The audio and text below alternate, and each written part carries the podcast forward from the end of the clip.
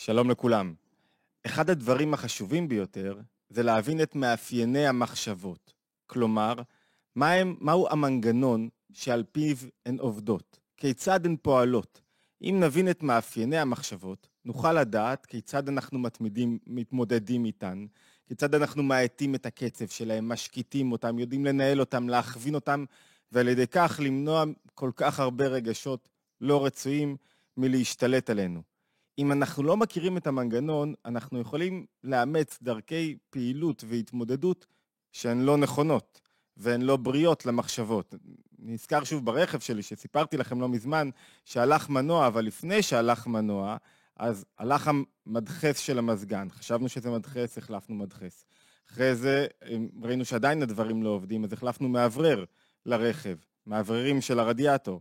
ראינו שגם זה לא עובד, אחרי זה החלפנו עוד איזה מנגנון שנקרא AJR ברכב, ואחרי זה עוד חלק, עד שהגענו למקום שבו הייתה הבעיה, המנוע כבר מת. מה זאת אומרת? כמו במבנה הגופני, כמו בעולם הגשמי, אם לא מבינים את שורש הבעיה, את המאפיינים של הרכב, את אופן הפעילות, לא נצליח לטפל בצורה נכונה ו- ומדויקת. אותו דבר בדיוק לגבי המחשבות. ככל שנבין את מאפייני הפעילות שלהם, נוכל להתמודד איתם בצורה נכונה ומדויקת יותר.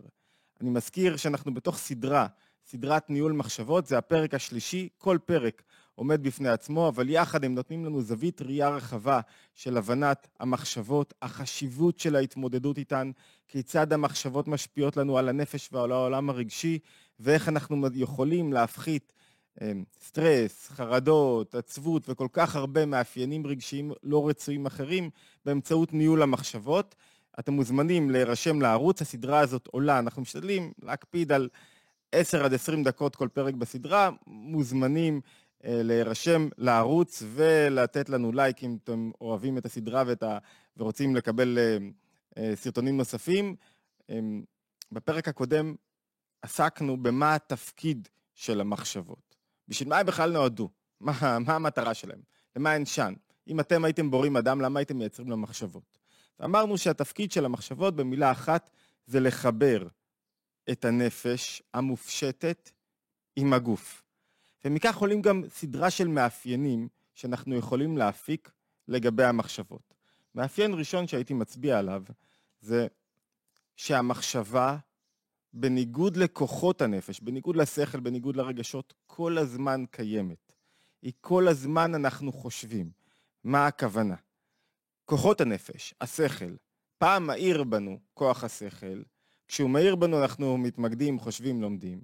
כשהוא לא מאיר בנו, השכל כמו חוזר למקורו, הכוח לא פעיל. אותו דבר לגבי רגשות, אני יכול להרגיש ברגע מסוים, ואני יכול להיות אטום, חסר רגשות. זה לא קורה לגבי המחשבה. תמיד יש לי מחשבות שעוברות לי בראש, גם אם אני לא מרגיש בהן. זאת אומרת, המחשבה היא לבוש כזה שלעולם לבוש לנפש, הנפש מתלבשת במחשבות, כך שלא יכול להיות מצב שבו אין לי מחשבות. אני רוצה לשתף אתכם בקטע מאוד יפה שמתאר את זה, של הרבי הרש"ב, הרבי החמישי של חב"ד, שהוא אומר, הרי אנחנו רואים שאפשר להיות אדם פנוי גם במוחו, גם בשכלו, והייתי מוסיף גם בליבו. שאין שם שום גילוי אור שכל במוחו. אתה רואה, אתה לפעמים עייף, אין, אין שום, שום שכל. אבל זה לא יכול לקרות, זה בלתי אפשרי לגבי המחשבה אפילו רגע אחד. כל הזמן יש לנו מחשבה מסוימת. אני כל הזמן לבוש בלבוש המחשבה. למה? כי בלי לבוש המחשבה אין, אין אפשרות לחיבור כלל של היבטים מאוד עמוקים בשכל וברגשות, מאוד אפילו איולים, לא מוכרים, עם הגוף. אומר, גם כשאינו חושב מאומה, גם כשאתה חושב שאתה לא חושב שום דבר, המחשבה לא פנויה לגמרי. עדיין היא נעה לאיזשהו כיוון. זה, זה מרכיב קריטי, תכף נראה כמה הוא משפיע לנו בהבנת המחשבות ובניהול שלהם. למשל, הוא נותן דוגמה ששואלים אדם, מה אתה חושב? הוא אומר, הוא אומר, אני לא חושב שום דבר, אבל באמת הוא חושב על משהו. ולכן שייך את השאלה, מה הוא חושב? רק הוא חושב מחשבה שהיא לא מורגשת, מחשבה שהיא, שאין בה שום גילוי של דבר שכלי. ובגלל שאני אין במחשבה הזאת שום דבר שכלי, אני מרגיש כאילו אין לי מחשבה. אבל המחשבה קיימת.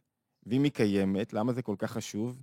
היא יכולה לעורר בי סוג של כוח שכלי או כוח רגשי בלתי מובן. זאת אומרת, אני יכול לחשוב על משהו, לא להרגיש שאני חושב עליו בכלל, ואז בגלל הקשר בין מחשבות לבין רגשות, בין מחשבות לבין שכל, שהמחשבות מבטאות את הכוחות הפנימיים, הן יכולות לעורר איזה רגש, לא רצוי או רצוי. כלומר, מה עולה מזה? שגם אם אני לא מרגיש, יש לי תמיד מחשבות. והמחשבות הללו ניזונות מדברים שקורים בחוץ, כי בעצם המחשבות הן ממוצע, הן לבוש שמחבר אותי, את הנפש שלי עם החיצוניות, וגם מגלה לי את הפנימיות. ואם יש לי מחשבות שאני לא שם לב אליהן, והן ככה סתם שוטפות אותי, מה המסקנה שעולה מהמאפיין הראשון של המחשבות? שיכול להיות שפתאום מתעורר לי מחשב, רגש שבכלל לא יודע מאיפה הוא בא לי. ואז אני שואל את עצמי, מאיפה הרגש הזה בכלל בא לי? מאיזה מחשבה שלא שמת אליה לב. שלא שמנו אליה לב, מחשבה שעברה לי בראש, נתתי לה להתקיים שם, מחשבה לא רצויה, גררה אותי לאיזה מקום מסוים, כי המחשבה תמיד קיימת, בין אם אני שם לב, בין אם אני לא שם לב. ואז אם לא בחרתי את המחשבה, לא הכוונתי אותה, אז יכול להיות שפתאום יתעורר בי איזה רגש, או איזה היבט שכלי, רצוי, לא רצוי. החשוב כאן, לא בשליטה שלי. לא בשליטה שלי, הפתעה.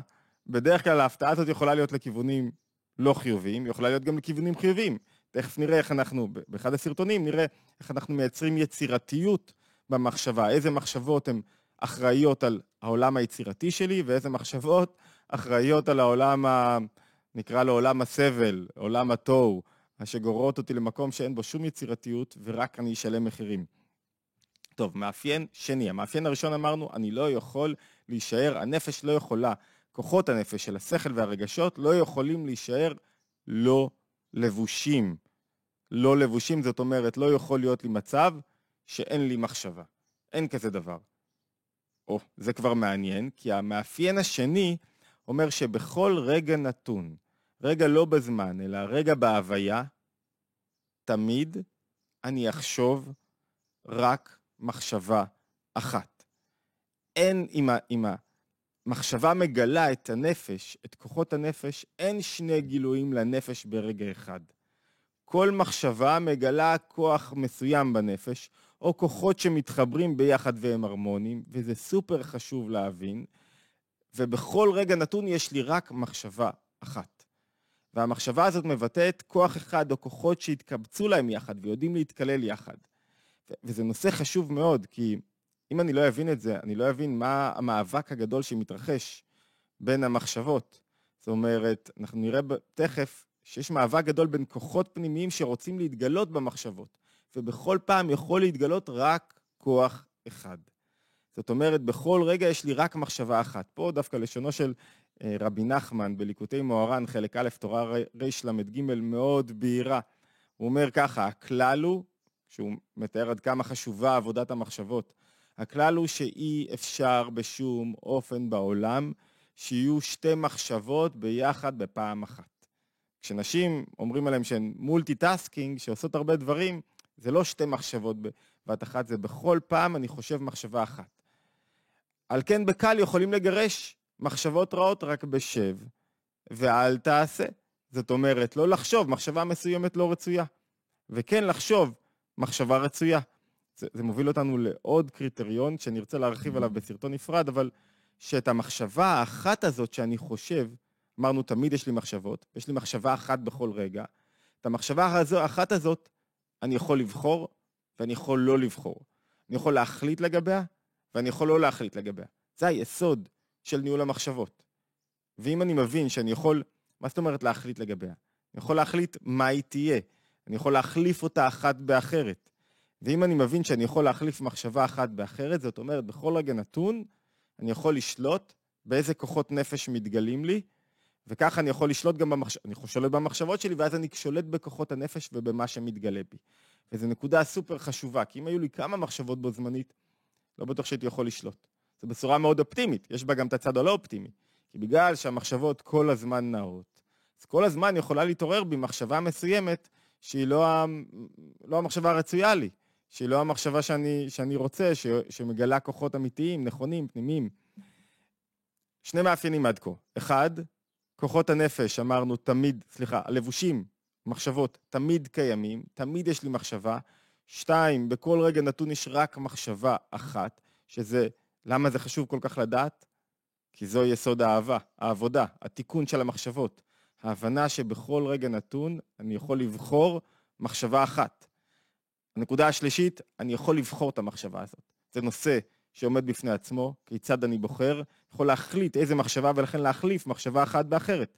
זו הבשורה האופטימית ביותר במנגנון המחשבות, במאפיין שלהם. כי אם בכל רגע יש רק מחשבה אחת, ואני יכול להחליף אחת באחרת, אני יכול להחזיר לעצמי את השליטה. נקודה רביעית שהיא משמעותית, או, או, או שלישית או רביעית, תלוי אם אנחנו מתייחסים כרגע לבחירה בנושא באופן מורחב. אמ, כוחות הנפש מחוברים לעצם הנפש. הם מגלים את עצם הנפש. השכל והרגשות מגלים את עצם הנפש. המחשבות לא. המחשבות, אמרנו בסרטון הקודם, נקראים לבוש הנפרד. כלומר, שהם נפרדים מעצם הנפש. ולמה זה כל כך חשוב לדעת את זה? כי זה אומר, דיברנו על זה, אני חושב, בסרטון הראשון, שאני זה לא המחשבות שלי. שאני לא מזדהה עם כל מחשבה. אני יכול להזדהות עם מחשבה שאני בחרתי, לא עם מחשבה שהתנחלה לי בראש ולא בחרתי בה. וזה סופר חשוב, כי אז אני מבין שאני לא פגום בגלל שקפצה לי מחשבה לא רצויה, שאני לא מעוות, שאני לא סוטה, שאני לא לא נורמלי, בגלל מחשבה לא רצויה שקפצה לי לראש, או מחשבה שבכלל עכשיו מנהלת אותי. אני, זה לא המחשבות שלי. זאת אומרת, המאפיין הרביעי שלנו זה שהלבושים נפרדים מעצם הנפש. הם לא כמו כוחות הנפש. אני אקריא לכם את לשונו של אדמו"ר הזקן. משונים, הכוונה שונים, הם הכוחות, עשר כוחות הנפש, מהלבושים, מג' לבושי הנפש ובעיקר מהמחשבה. מפני שהם, כוחות הנפש, נקראים לבושים המחוברים ומיוחדים עם מהות ועצמות הנפש. אני, אני מזכיר שאת המקורות אני מעלה אה, לדף לימוד באתר התבוננות, פתוח לכולם, מוזמנים להיכנס לאתר, יהיה גם לינק למטה בווידאו. הלבושים מחוברים עם עצם הנפש, הגם שהם רק כוחות ולא עצם הנפש, אף על פי כן הם מתחברים ומתייחדים עם, עם עצם הנפש בתכלית הייחוד. לעומת זאת, ג' הלבושים, מחשבה, דיבור ומעשה, הם לבושים נפרדים, ממש. והוא מסביר, נותן דוגמה, כמו לבוש גשמי, שהוא לא חלק מהאדם. אני מנסה להתאים לעצמי את החליפה כמה שיותר, ולכן חליפה שהזמנתי אמ, מחייט שמולבשת היטב על הגוף שלי, אז היא חליפה יקרה יותר. ככל שהלבוש מתאים לי יותר, הוא נכון יותר, אבל עדיין זה לבוש נפרד מן הנפש ברצותו לובשן, ברצותו פושטן, מצד שנפרדים ממש ממנו. זאת אומרת, שאין למחשבות קירוב וייחוד אמיתי לעצם הנפש, אלא הם דבר זר, מהות זרה ממנו. זה לא העצם. מה זה אומר לנו בפועל, מה הנקודה, מה, מה היה צריך לצאת? לא להיבהל מהמחשבות. הזרות ביותר, המטורפות ביותר, הסוטות ביותר, לא להיבהל מהן. זו עזרה מאוד טובה להבין שאני לא פגום ואני לא מזדהה עם המחשבות שלי. מאפיין חמישי. מאפיין חמישי, אמ, שחשוב מאוד להבין אותו, המחשבות הן כלי מוגבל, הן לבוש מוגבל. אמרנו את זה קודם לכן, בצורה מובלעת, הן כל הזמן יכולות לבטא רק כוח אחד בנפש, או כוחות מסוימים שמתאחדים ביניהם, זאת אומרת שיודעים להצטמצם ולהתגלות בצורה נכונה. זאת אומרת, כדי שכוח בנפש, השכל שלי, הרגשות שלי, יתגלה במחשבות, הוא חייב להצטמצם. אני אוהב, יוצא מהכלים. לא, כדי שהמחשבה תנוע בצורה סדורה, היא חייבת שהכוח ייכנס למידה מצומצמת, למידה שהמחשבה יכולה להכיל. היא כלי קיבול מוגבל. וזה אומר שאם הכלי קיבול הזה מקבל עודף, עודף של השפעות פנימיות, של כוחות פנימיים, מתחיל מה שנקרא עומס, סטרס. גם על הנושא הזה נדבר בסרטון נפרד הבא. זאת אומרת, עומס, סטרס, זה מצב שבו יש לנו עודף של השפעה על המחשבות. ולמה, מאיפה נובע העודף הזה? צריך להבין שכוחות הנפש רוצים להתגלות. הגוף הוא מקום הגילוי שלהם, כוחות הנפש רוצים להתגלות בגוף. ועכשיו, אם הם לא יודעים להתחבר ביניהם ולהתגלות יחד, הם, קיימת מלחמה. מלחמה על מה? על מי יתגלה. איפה הוא יתגלה? במחשבות. עכשיו יש מלחמה בין כוחות השכל, בין הרגשות, מלחמה בין הרבה כוחות בנפש, שכולם רוצים להתגלות עכשיו.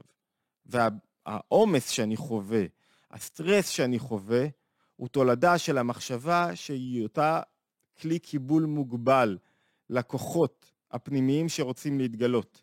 ולמה היא כלי קיבול מוגבל? זה גם נקודה מאוד חשובה. למה היא כלי קיבול מוגבל? כי המטרה של המחשבה, אני מזכיר, מחזיר אתכם לשיחה הקודמת, היא לגלות. היא לגלות את כוחות הנפש. היא לא יכולה לגלות תפזורת ובלגן, אז היא לא עושה את התפקיד שלה. כי אז כל כך הרבה כוחות רוצים להתגלות. כדי שמשהו יתגלה, זה חוק בנפש ובטבע. כדי שמשהו יתגלה, הוא חייב להצטמצם. כדי שאני אעביר רעיון, אני חייב, יש לי הרבה הרבה הרבה רעיונות בראש, חייב רגע לצמצם אותם, לסדר אותם, אחת, שתיים, שלוש, ארבע, חמש. אם אני לא עושה תהליך הצמצום, הדבר לא מתגלה. זה נכון בנפש, זה נכון בטבע, זה נכון בעולם. כדי להסביר רעיון, חייבים לצמצם אותו. אי אפשר להתפרס לאינסוף, לגעת באינסוף דברים. חמשת הנקודות שהצענו כאן, כל אחת מהן תוכל לעזור לנו בהמשך, כפי שראינו רק בזעיר אנפין, בלהבין איך אני יוצר תהליך אימוני של עבודה על המחשבות, להפחתת סטרס, להפחתת חרדות, למניעה שלמה שלהם. אני חוזר עליהם בקצרה. אחד, תמיד המחשבה בתנועה. תמיד יש לי מחשבה כלשהי, וזה אומר שבגלל שיש לי תמיד מחשבה כלשהי, אני, אני אמ, צריך לשים לב למחשבות שלכאורה הן לא קיימות. נקודה שנייה, בכל רגע נתון יש לי רק מחשבה אחת. זאת אומרת שהמחשבות מתחלפות, ואני יכול לבחור איזה מחשבה מתחלפת. זו הנקודה השלישית, הבחירה במחשבה המתחלפת. זאת אומרת, נקודה שנייה, שתמיד יש לי רק מחשבה אחת. נקודה שלישית, שהמחשבות תמיד, תמיד, תמיד מתחלפות. כל פעם מחשבה חדשה. זו בשורה מאוד אופטימית, כי היא מאפשרת לי ליצור שינוי, אבל לא מאפשרת לי ליצור שינוי קבוע בנפש. מזכיר לכם, לנצח כל רגע מחדש. הנקודה הרביעית שלנו, המחשבה נפרדת, היא כוח נפרד מעצם הנפש. מה זה אומר? שהיא חומר אחר, שזה לא אני. זה לא להיבהל ממחשבות לא רצויות, סוטות, בלאגניסטיות, לא להיבהל מאוד ממחשבות, לא להיבהל מעומס, זה פתיר. זה בר תיקון, זה לא אני, זה לא מגדיר אותי. ונקודה חמישית, כל מחשבה היא כלי קיבול מוגבל לכוחות, היא לבוש מוגבל לכוחות הנפש. ובגלל שהיא לבוש מוגבל לכוחות, יש המון מלחמה על המחשבה, ולכן היא נקראת לעין, נלעט מהשפע, מהמאבקים שמתרחשים בתוכה. ואחד התפקידים הגדולים נראה לעזור לה להקטין את היקף המלחמות כדי להקטין עומס ולהקטין סטרס. התבוננות יומית, אני מזכיר, אנחנו בתוך סדרת ניהול המחשבות, אנחנו בפרק השלישי, מוזמנים, נשים לינק למטה לפרקים הקודמים, מוזמנים להצטרף לנו לסדרה, להירשם לערוץ, לשתף, לתת לייק, זה מחזק לנו מאוד את המוטיבציה לעשות סרטונים, ומביא את הסדרה המאוד, אני חושב, סופר חשובה הזאת לקהל גדול ככל האפשר. לדעתי זה, זה מציל חיים ומציל נפשות, אמ, ועבורי זה אחת התובנות החשובות, המעשיות, הפרקטיות ביותר שאפשר להפיק מתורת הנפש היהודית. תצטרפו אלינו, תודה ולהשתמע בפרק הבא בסדרה.